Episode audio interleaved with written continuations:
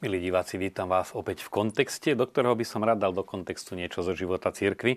A to konkrétne prekvapenie, nie prvé, ani nie jedno z mála, ale jedno z mnohých, ktoré vyvolalo rozhodnutie pápeža Františka v nedelu 17. januára, keď sa v rámci svojho voľného času, nedelu popoludní o 16. hodine vybral do jedného zariadenia pre seniorov Casa di Riposo Bruno Buozzi, kde navštívil 33 seniorov a ešte aj potom cestou naspäť maličký hospic Casa Iride, čím urobil jedno veľké gesto a práve tento fakt by som chcel dať trošku do kontextu. Každý pápež má určitý rukopis, ktorý vyplýva aj z požiadaviek doby, ale aj z toho, ako on sám je formovaný. A aj v tej voľbe pápeža takého, aký je, je treba vnímať e, odpoveď Ducha Svetého na potreby cirkvi. Tak ako svoju rolu zohral, zohral Jan Pavol II, e, keď bolo treba ponúknuť cirkvi hlboké syntézy smerovania našej civilizácie. Bol to Benedikt XVI. A v čase, keď naozaj dosť nastáva pomerne veľký chaos a akýsi útlm života viery nastupuje pápež František, ktorý pochádza z Južnej Ameriky, kde církev má úplne inú vitalitu. Môžem to potvrdiť, bol som eh, nejakú dobu aj v dieceze eh, Buenos Aires, kde vtedy bol kardinál eh, Bergoglio arcibiskupom na čele tejto diecezy, kde komunity žijú nepomerne intenzívnejšie, cítia spolu zodpovednosť jedna rodina za druhú ako súčasníci farnosti a z tohoto treba vlastne vychádzať a v tomto svetle čítať aj jednotlivé gesta. E, samozrejme, život cirkvi je veľmi komplexný, majú tu význam odborné konferencie, vedecká práca, aj vedecká práca v oblasti sociológie. Je tu máme Akadémiu pre rodinu, Pápežskú akadémiu vied. Pápež príjma na svojich audienciách e, účastníkov sympózií, kongresov, e, ale príjma aj bežných ľudí na všeobecných audienciách, ale predsa len vidíme cez celý jeho pontifikát, že pápež František vsadil na konkrétne, výrazné gesto. Je to jedno, jedna udalosť, povieme, dobre, potešil 33 ľudí, ale čo tí ostatní na celom svete. No a práve v tom je sila gesta, e, že vyvoláva e, vlnu sympatie a vyvoláva potrebu nasledovať. Ale nakoľko žijeme v čase, keď e, jednotlivé udalosti sa stávajú starými už o niekoľko sekúnd. Eh, keď si pozriete, alebo mali by ste si možnosť pozrieť servisy veľkých agentúr, kde naskakuje jedna správa za druhou už po pár minútach. Eh, aktuálnu správu vykrylo množstvo ďalších a zanikajú vám na obrazovke. A hrozí to aj v cirkevnom živote, kde je tak veľa udalostí, či už v živote cirkvi na Slovensku, aj na našom malom Slovensku, alebo o to viac v celosvetovej cirkvi, že nám jednu udalosť prekrie druhá a zabudneme napríklad na toto gesto, ktoré, ako som už povedal, nechcelo byť len odpoveďou na potrebu daný, danej malej skupinky ľudí, ale chcelo byť výzvou. Čo pápež aj viackrát aj predtým aj potom potvrdí, že očakáva, aby v roku milosrdenstva sa množili skutky milosrdenstva, pretože milosrdenstvo voči druhým je jednak odpoveďou na Božie milosrdenstvo voči nám, buďte milosrdní ako ja som milosrdný, ale zároveň aj e, to sú spojené nádoby v človeku vyvoláva potrebu milosrdenstva. Keď je milosrdný k druhým, stáva sa citlivejším na dobro a vďaka tomu si aj ľahšie uvedomí svoje, e, svoju hriešnosť, svoj egoizmus. E, do tohto kontextu prijatia, prijatia alebo návštevy pápeža medzi opustenými a seniormi, by som povedal rád pár myšlienok a vrátil sa k jeho kázni zo 7. januára, ktoré mal počas svätej Omše známej obľúbenej v dome svätej Marty mm, vo Vatikáne, kde pápež hovoril o potrebe rozlišovania duchov, je to špecialita jezuitov, to discernimento, teda rozlíšiť, či daný podnet alebo skutok vychádza ozaj z Božieho ducha alebo z ducha Božieho nepriateľa kde hovorí, že e, podstata kresťanského života je ostávať v Bohu. To je pretrvávať, byť v spojení s Bohom, to je podstata kresťanského života, sviatosti, modlitby a ostatné nás vlastne udržuje v tomto spojení s Bohom. Kresťan je ten, kto ostáva v Bohu, ktorý má Ducha Svetého a ktorý sa ním, teda podnetmi Ducha Svetého, dá niesť. A potom pápež vyzýva podrobiť duchov skúške, aby sme skúmali, či sú skutočne od Boha pretože e, toto nás učí Evangelium rozlišovať duchov, čo je dobre si ponechať, čo neosoží, to, e, toho sa vzdať alebo aj odmietnúť, keď je to niečo veľmi zlé. A papež hovorí jasne, že či ten skutok alebo rozhodnutie pochádza od Boha, od niekoho iného, alebo dokonca od Antikrista. Antikrist je ten, ktorý sa snaží vytvoriť pozemský raj a preto tie jeho ponuky nemusia vyznievať ani proti Bohu orientované, ani proti človeku orientované, ale môžu práve že vyznievať veľmi humánne. Áno, pomáhajme si, vytvorme si raj, len aby to bolo bez Boha. A to je práve veľmi dôležité. E, Papež tu opakuje z prvého listu svätého Jána Apoštola. Každý duch, ktorý vyznáva, že Ježiš Kristus prišiel v tele, je z Boha. Duch, ktorý nevyznáva Ježiša, nie je z Boha. A toto je práve dôležité. Isté, že aj prirodzený dobrý skutok má svoju hodnotu, ale keď už veriaci e, odmieta ozaj za tými skutkami vidieť službu Bohu, tak prestáva to byť kresťanský skutok. Je to prirodzene dobrý ľudský skutok. A kritérium je vtelenie, to znamená, že Boh prichádza k nám v tele. Čiže ten nekonečný Boh Ježišovi Kristovi prichádza k nám v ľudskej podobe a vlastne v tej istej podobe potom aj prebýva medzi nami nie už v svojom fyzickom tele, ale prítomný medzi tými, s ktorými sa stotožnil. Nielen medzi chudobnými fyzicky, ale aj chudobnými, teda tými, ktorí niečo potrebujú. No a preto pápež hovorí, Mohli by sme veľa robiť pastoračných plánov, metódy, aby sme sa priblížili k ľuďom, proste študovať metodológie, robiť konferencie, ale dodáva, ak nekráčame po ceste Boha, ktorý prišiel v tele, teda po ceste Božieho Syna, ktorý sa stal človekom, aby kráčal s nami, teda zdieľal nás, náš každodenný život, jeho starosti, radosti. Nie sme na ceste dobrého ducha. Je to antikrist, je to svetskosť, je to duch sveta. Myslím si, že táto veta je veľmi dôležitá. Potom hovorí, konkrétne skutky milosrdenstva voči tým, ktorí niečo potrebujú, sú práve tým kritériom, podľa ktorého skúmame, e, či žijeme ozaj v Bohu, alebo je to len naša nejaká predstava o Bohu, alebo je to len naša nejaká taká duchovná oáza. A do tohto kontextu by som rád v našom kontexte, v našej relácii e, dal do pozornosti pár myšlienok z pápežovej programovej exhortácie Evangelii Gaudium, eh, ktorú vydal na začiatku svojho pontifikátu. Eh, a to aj v súvise práve s tým, prečo naše kresťanstvo sa zdá také smutné, unavené, málo presvedčivé, málo príťažlivé. Eh, Papež hneď na prvej strane e, hovorí, že veľkým nebezpečenstvom v dnešnom svete poznačenom rôznorodou a vtieravou ponukou konzumizmu je tzv. on hovorí sebecký smútok, ktorý vyviera z pohodlného a skúpeho srdca, z horúčkovitého vyhľadávania povrchných radostí, z izolovaného svedomia. Čiže povrchné radosti. Opäť sú to radosti, môžu to byť pekné veci, ale len povrchné, nezakotvené hĺbšie a potom aj izolované svedomie. Čiže sme citliví len na to, čo nám sa zdá ako dobre. Väčšinou ľudia eh, tohto druhu eh, si vyčítajú, že boli, ja neviem, nahnevaní voči niekomu, ale keď sa ich spýtam, či sa modlia, tak povedia, no viete, občas večer. Čiže to svedomie si akoby zúžime na určitý sortiment hriechov, ktoré rutíne sa spovedáme, eh, a bez toho, že by sme sa zamysleli trošku hlbšie, či aj niečo iné nebolo v danom období vážnejšie, väčším prehrešením. Napríklad, a to sa E, to skočím trošku späť k pápežovi Benediktovi XVI, ktorý hovorí napríklad, že medzi hriechy patrí aj nepočúvať Božie slovo.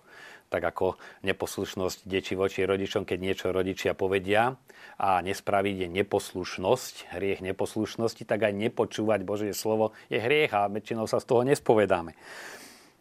A potom pápež pokračuje, keď sa vnútorný život uzavrie do vlastných záujmov, nezostane v ňom miesto pre druhých. Chudobní tam už nemajú priestor. Boží hlas nepočuť, ustane sladká radosť z jeho lásky, vyhasne entuziasmus, prekonanie dobra. A toto je práve, čo sme aj hovorili, keď vystanú skutky milosrdenstva, nemusia to byť vždy len skutky pozornosti voči tým, ktorí sú opustení, ale na tie sa teraz chceme viacej zamerať, tak celý život viery akoby stratil dých. Aj veriacím, hovorí pápež, hrozí vážne a trvalé riziko. Mnohí mu prepadnú a premenia sa na hnevlivých, nespokojných ľudí bez života. Tu by som v rámci nášho dávania do kontextu rád e, poukázal aj na to množstvo rôznych správ, ktoré sa šíria mailami a ktoré vlastne rozširujú a vytvárajú najmä určitá skupina vytvára veriacich, ktorí sa uzatvárajú do seba a voči svetu majú veľmi kritický postoj, sú negativistickí, e, vidia ohrozenia či vo vnútri cirkvi, útoky voči cirkvi, ktoré objektívne samozrejme, že tu sú, ale je tam taká určitá tá nahnevanosť na celý svet a nie e, ten skutočne evanielový prístup, ktorý naopak nás radí vidieť aj vo všetkom dianí, aj v tom negatívnom, určitú výzvu Božej prozreteľnosti. No a to je opäť to gesto pápeža Františka, od ktorého sme sa odrazili, keď navštívil e, domov pre seniorov, aby strávil s nimi jednoduchým spôsobom, porozprával sa, že z tej našej izolovanej, individuálnej alebo skupinkovej viery z nášho geta treba vystúpiť. Ďalej papež hovorí v, Evangelii Gaudium, Evangelium radosti, život sa posilňuje darovaním a oslabuje izoláciou a pohodlnosťou. Naozaj najviac dokážu využiť možnosti života tí, ktorí opustia istý breh a nechajú sa natchnúť pre poslanie sprostredkovať život druhým.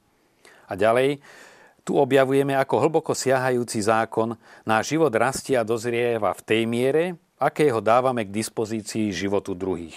Misia je v konečnom dôsledku práve týmto, teda dávanie života druhým. Preto by sa hlásateľ Evanielia nemal stále tváriť ako na pohrebe. Objavme znovu a posilníme horlivosť, sladkú a potešiteľnú radosť z evangelizácie. To je výzva. E, teda tá motivácia má znamenať otvoriť sa voči druhým. Ja by som e, chcel týchto tém, ktoré zazneli aj z úst pápeža Františka prejsť aj do našej situácie. Ešte raz poukázať, že aj v rámci stredajších generálnych audiencií pápež František začal rozoberať práve tému Božieho milosrdenstva. Dnes, keď naozaj takmer každý má svojím spôsobom prístup k internetu alebo k spravodajstvu poukázať. Máme stránku Vatikánskeho rozhlasu. Kto nemá možnosť tú audienciu si vypočuť v rozhlase alebo v televízii, dá sa cieľene e, vybrať si nejaký deň, treba z nedelu, popoludní, pozrieť si, prečítať si tú audienciu, pretože toto je puls cirkvi, Duch Svetý pôsobí cez jednotlivcov, ale pôsobí aj cez cirkev e, hierarchickú celkom isto ten puls Božieho ducha udáva aj pápež, aby sme sa naň naladili. No ale toto všetko by bolo márne, keby na to naozaj nenadvezovali konkrétne skutky. By som sa rád s vami podelil o jednu takú drobnostičku, ktorá ma veľmi pozbudila, na ktorú často pamätám. A spomínam ju, sme išli v Ríme nedaleko od Piazza Navona, teda vo veľmi rušnom historickom centre Ríma, po jednej ulici, tiež nie nejakej bočnej uličke, ale dosť frekventovanej pešej ulici. A zrazu sme videli, že na špagátiku z horného okna niekto spúšťa na kladke malý košík. Tak sme tak trošku zastali a v tom košíku bola 20 eurovka, takým kamienkom zaťažená a lístok, že čo tá pani staručka, ktorá bola hore, potrebuje nakúpiť na trhu. Najšli dve také dievčatá, pozreli si za rohom, ona to aj vedela, bol taký maličký supermarket, aj malý trh s potravinami. Oni jej to nakúpili, dali do košíka a babka si to pekne vyťahla. Na toto je práve to, to, toto živé evanelium, jednak, že ona sa mohla spolahnuť, že jej to neukradnú, že naozaj sa toho chopili, prejavili jej tú pozornosť. No a tu sa skrýva, kde si to veľké tajomstvo, ako odblokovať tú našu uzavretú, unavenú vieru do určitých stereotypov, pretože služba nemôže byť stereotypná. Služba je konkrétna. E, nestretáme človeka, ktorý má svoju tvár, ktorý má svoje nálady, raz dobré, raz zlé, raz potrebuje to, raz ono. A do toho by som aj skúsenosť z Bratislavskej Petržalky, kde teda tak hĺbkovejšie poznám dva vchody ten, v ktorom som býval a ten vedľajší. A tam býva práve na desiatom poschodí jedna pani, ktorá už má problémy e, zísť aj čo len výťahom do obchodu. No a tam pozorujem to neraz aj v tej večierke, kde všetci z okolitých vchodov si chodia nakúpiť, že aj pre pani tu a tu ešte mi pribalte to a to. Proste zastavia sa u ne alebo aj zavolajú, sme v obchode, nepotrebujete niečo doniesť. A tamto vidím, že ako zrazu z tých dvoch anonimných vchodov sa vytvára určitá komunita, že tí ľudia na seba myslia a a povieme, dobre, je to len ľudské, ale ak kresťanstvo nemá takúto črtu, tak je to kresťanstvo mŕtvé a je to falošný duch, lebo strom, ktorý neprináša ovocia, ktorý neprináša dobré ovocie, je zlý strom, neznamená, že to musí byť nejaký jedovatý, jedovatý strom s jedovatými plodmi, ale pri najmenej je to strom, ktorý je chorý, ktorý ovocie neprináša. Takže toto je, myslím si, že je taká výzva, ktorú som sa snažil dať v rámci našej relácie do kontextu. Ak chceme žiť rok milosrdenstva, tak skutočne sa tak poobzrieť okolo seba a urobiť ten krok a uvidíme, že ďalšie budú prichádzať.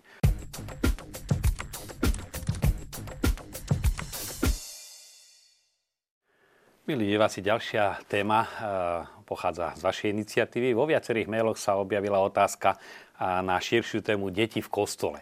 Jedna z otázok znela, či je to správne, keď čoraz viac vidno v kostole, že deti si berú hračky, knížky, dokonca flašku s čajom a žijú si tam, ako by ani v kostole neboli. Proste taká pojazdná škôlka, že ich tam rodičia majú iba so sebou. E, a teda v lepšom prípade, v horšom, že rušia celé široké okolie.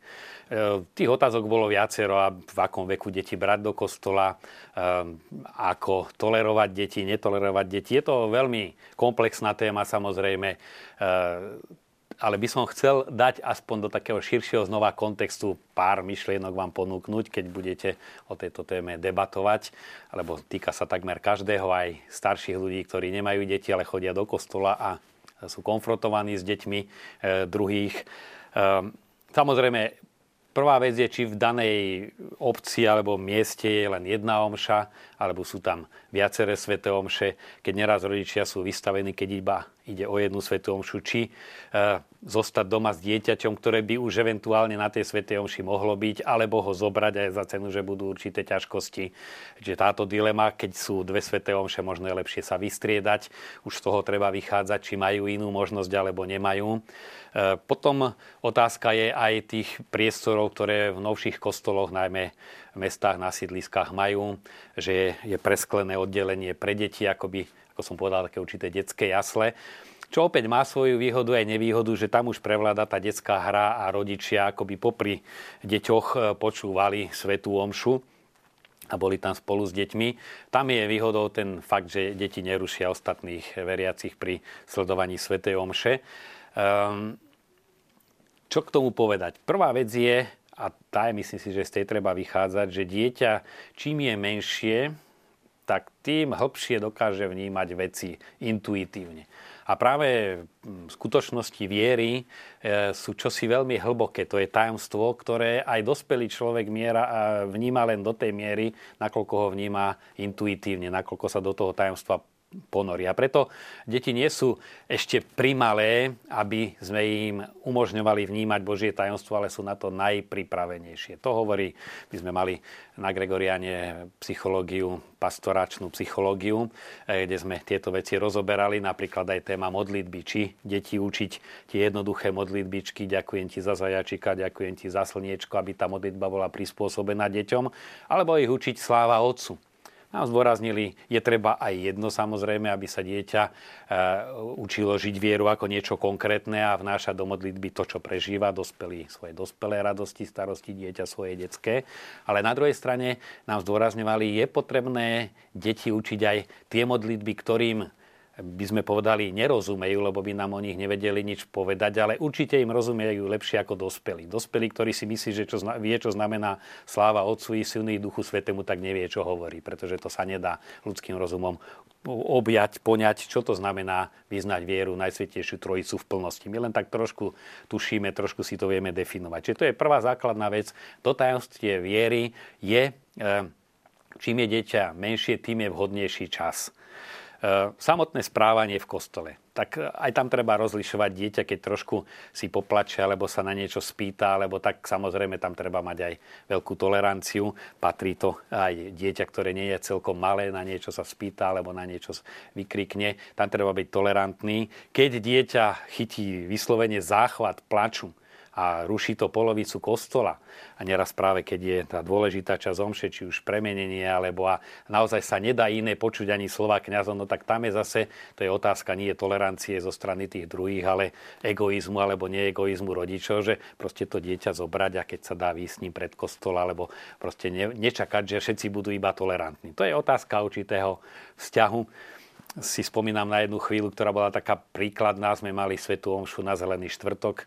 Misa chryzmata iba pre kňazov v katedrále bola úžasná atmosféra. Všetci kňazi koncelebrujúci sedeli v celej bazilike, v celej katedrále. A Do toho tam bola jedna babička s vnukom, ktorému sa veľmi páčilo, keď dupal po tej podlahe, pretože sa krásne ozývala, to dieťa sa cítilo silné, tak si tak ako vojačik dupal dopredu 10 metrov dozadu a všetkých rušil okolitých kňazov, možno 100 kňazov rušil v prežívaní omše, ale nemala, ona nemala ten určitý chochme zobrať toho chlapca niekde dozadu alebo do vedľajšie lode a povedať mu, tak si dupaj tu na, ale tu na neruš. Čiže to nie je ani vec tolerancie, ani netolerancie.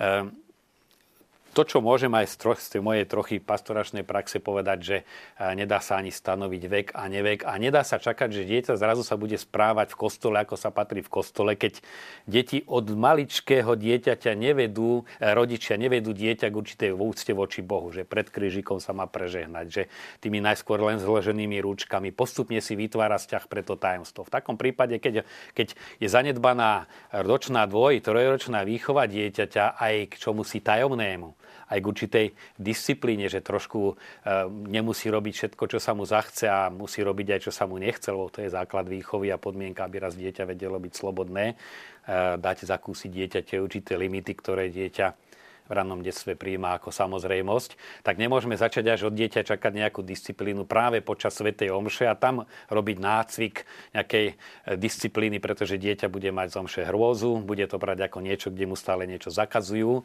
a vytvorí si a priori skôr negatívny postoj k Svetej Omši.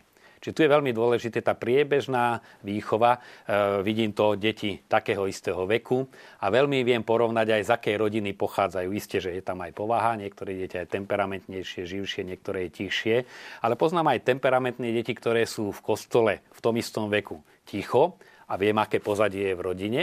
A deti, ktoré ani nie sú až také extrémne živé, ale sú proste roztopašné v kostole, lebo aj doma si môžu robiť, čo sa im zachce a rodičia sú služobníci, ktorí všetky najmarnivejšie chúťky dieťaťa okamžite plnia, hlavne aby mali od nich pokoj. Takže e, toto sú všetko určité prvky, ktoré je potrebné brať do úvahy. Potom je tam aj určitá samozrejme príprava e, trebárs sme tu mali jednu fotografiu dieťa s kvetmi, teraz ju vidíme, že keď je leto a ide sa do kostola, tak s deťmi na trošku na lúke natrhať kvety alebo pri kostole dáme tam Ježiškovi, alebo niečo cez, tú, cez ten týždeň prípravu. Alebo sú, dajú sa kúpiť detské skladačky ozaj s biblickými motívmi, aby si dieťa prítomnosť v kostole nespájalo s profánou rozprávkou, ktorú si tam niekde pozerá, ale aby si tú svetú omšu sledovalo po svojom. Sú veľmi už na detský e, vek pri, dobre pripravené, pekne aj graficky putavé knižočky, že to dieťa si ich môže pozerať. Čiže tu naozaj len áno, nie, alebo e, odmietnúť, ísť, neísť, to je veľmi čierno-biele. Chcem len ponúknuť, že naozaj je tu široká škála možností. Potom Niekedy je možno lepšie najskôr sa s dieťaťom len na chvíľku zastaviť v kostole. To je ten známy vtip, keď sa mamička z dieťa s chlapcom zastavila a pomodliť v kostole a ono chvíľu hovorí, mama, keď tam vpredu zasvieti zelená, už pôjdeme domov. Videl tam svetielko nad svetostánkom, že deti to vnímajú ozaj po svojom. A potom aj to trošku stupňovať a brať to ako odmenu. Nie, že zoberiem ťa do kostola, ale beda, keď tam budeš zlý. Ale brať to, keď budeš sa snažiť, zoberiem ťa v nedelu. To bude odmena, zoberiem ťa v nedelu do kostola. E, takže e, to je ďalšia forma. Potom aj e, samozrejme, keď sa dajú detské omše, aj keď trošku za nimi ďalej vycestovať občas, aby deti boli aj spolu s deťmi, e, alebo aspoň najskôr časť Svetej omše. Takže toto sú, hovorím, tie širšie súvisia. No to by som rád e, zapojil aj teda tú, e, tú tému trošku modlitby detí, že ne, nečakať až na ten čas, keď budú všetkému rozumieť, pretože ten ich vek je skutočne na to najprimeranejší. Veľký význam, a to je posledná téma v tomto kontexte, môžu zohrať veľkú rolu starí rodičia zvlášť keď rodičia k viere nemajú nejaký živší vzťah a to úlohu veľmi pozitívnu aj veľmi negatívnu. Na to v praxi narážam najmä pri sobášnych náukách, kde jeden alebo druhý z tých snúbencov majú neraz od kostola ďaleko, ale dosť často konštatujú buď pozitívne, ale v detstve sme chodili k babke a tam sa chodilo do kostola a spustia, aké to bolo pekné, aké bola babka dobrá. Alebo povedia, ja nechodím do kostola, lebo keď sme boli malí, sme chodili k babke a keď sme neišli, bola bitka a keď. Čiže dôsledky boli veľmi negatívne. Starí rodičia v tomto majú veľkú možnosť e, ovplyvniť. Tu by som chcel podotknúť, že čo deťom prikazovať a zakazovať, to treba nechať na rodičov, na to nie sú starí rodičia. Starí rodičia majú skôr prejavovať tú dobrotu voči dieťaťu a keď majú dojem, že vo výchove sa rodičia dopúšťajú nejaký chyb, povedať to rodičom, ale nesuplovať rodičov, lebo to vlastne len rozbíja, rozbíja vplyv, e, výchovný vplyv rodičov. Ale naozaj ten dobrý starý otec, tá dobrá stará mama, na ktorej tie deti opäť intuitívne vycítia, že e, je to viera, ktorá im dáva tú dobrotu, tak e, v tomto smere môže zohrať veľkú rolu. A posledná vec, aj samotní rodičia, keď ich deti vidia modliť sa od ranného detstva, že ten rodič, keď sa modlí, je stíšený, že si pohrúži hlavu do rúk, tak samozrejme už to nasávajú, že ako sa treba správať v kostole. Keď to nevidia, ťažko to od nich e, dosahovať už počas samotnej svetej omše. Takže ďakujem vám za pozornosť. Znova vás chcem pozbudiť, aby ste posielali svoje podnety e, na údaje, ktoré sú uvedené e, v našej relácii, aby sme sa mohli deliť, dávať ich do kontextu, čo je aj názov, aj zmysel našej relácie. Všetko dobré.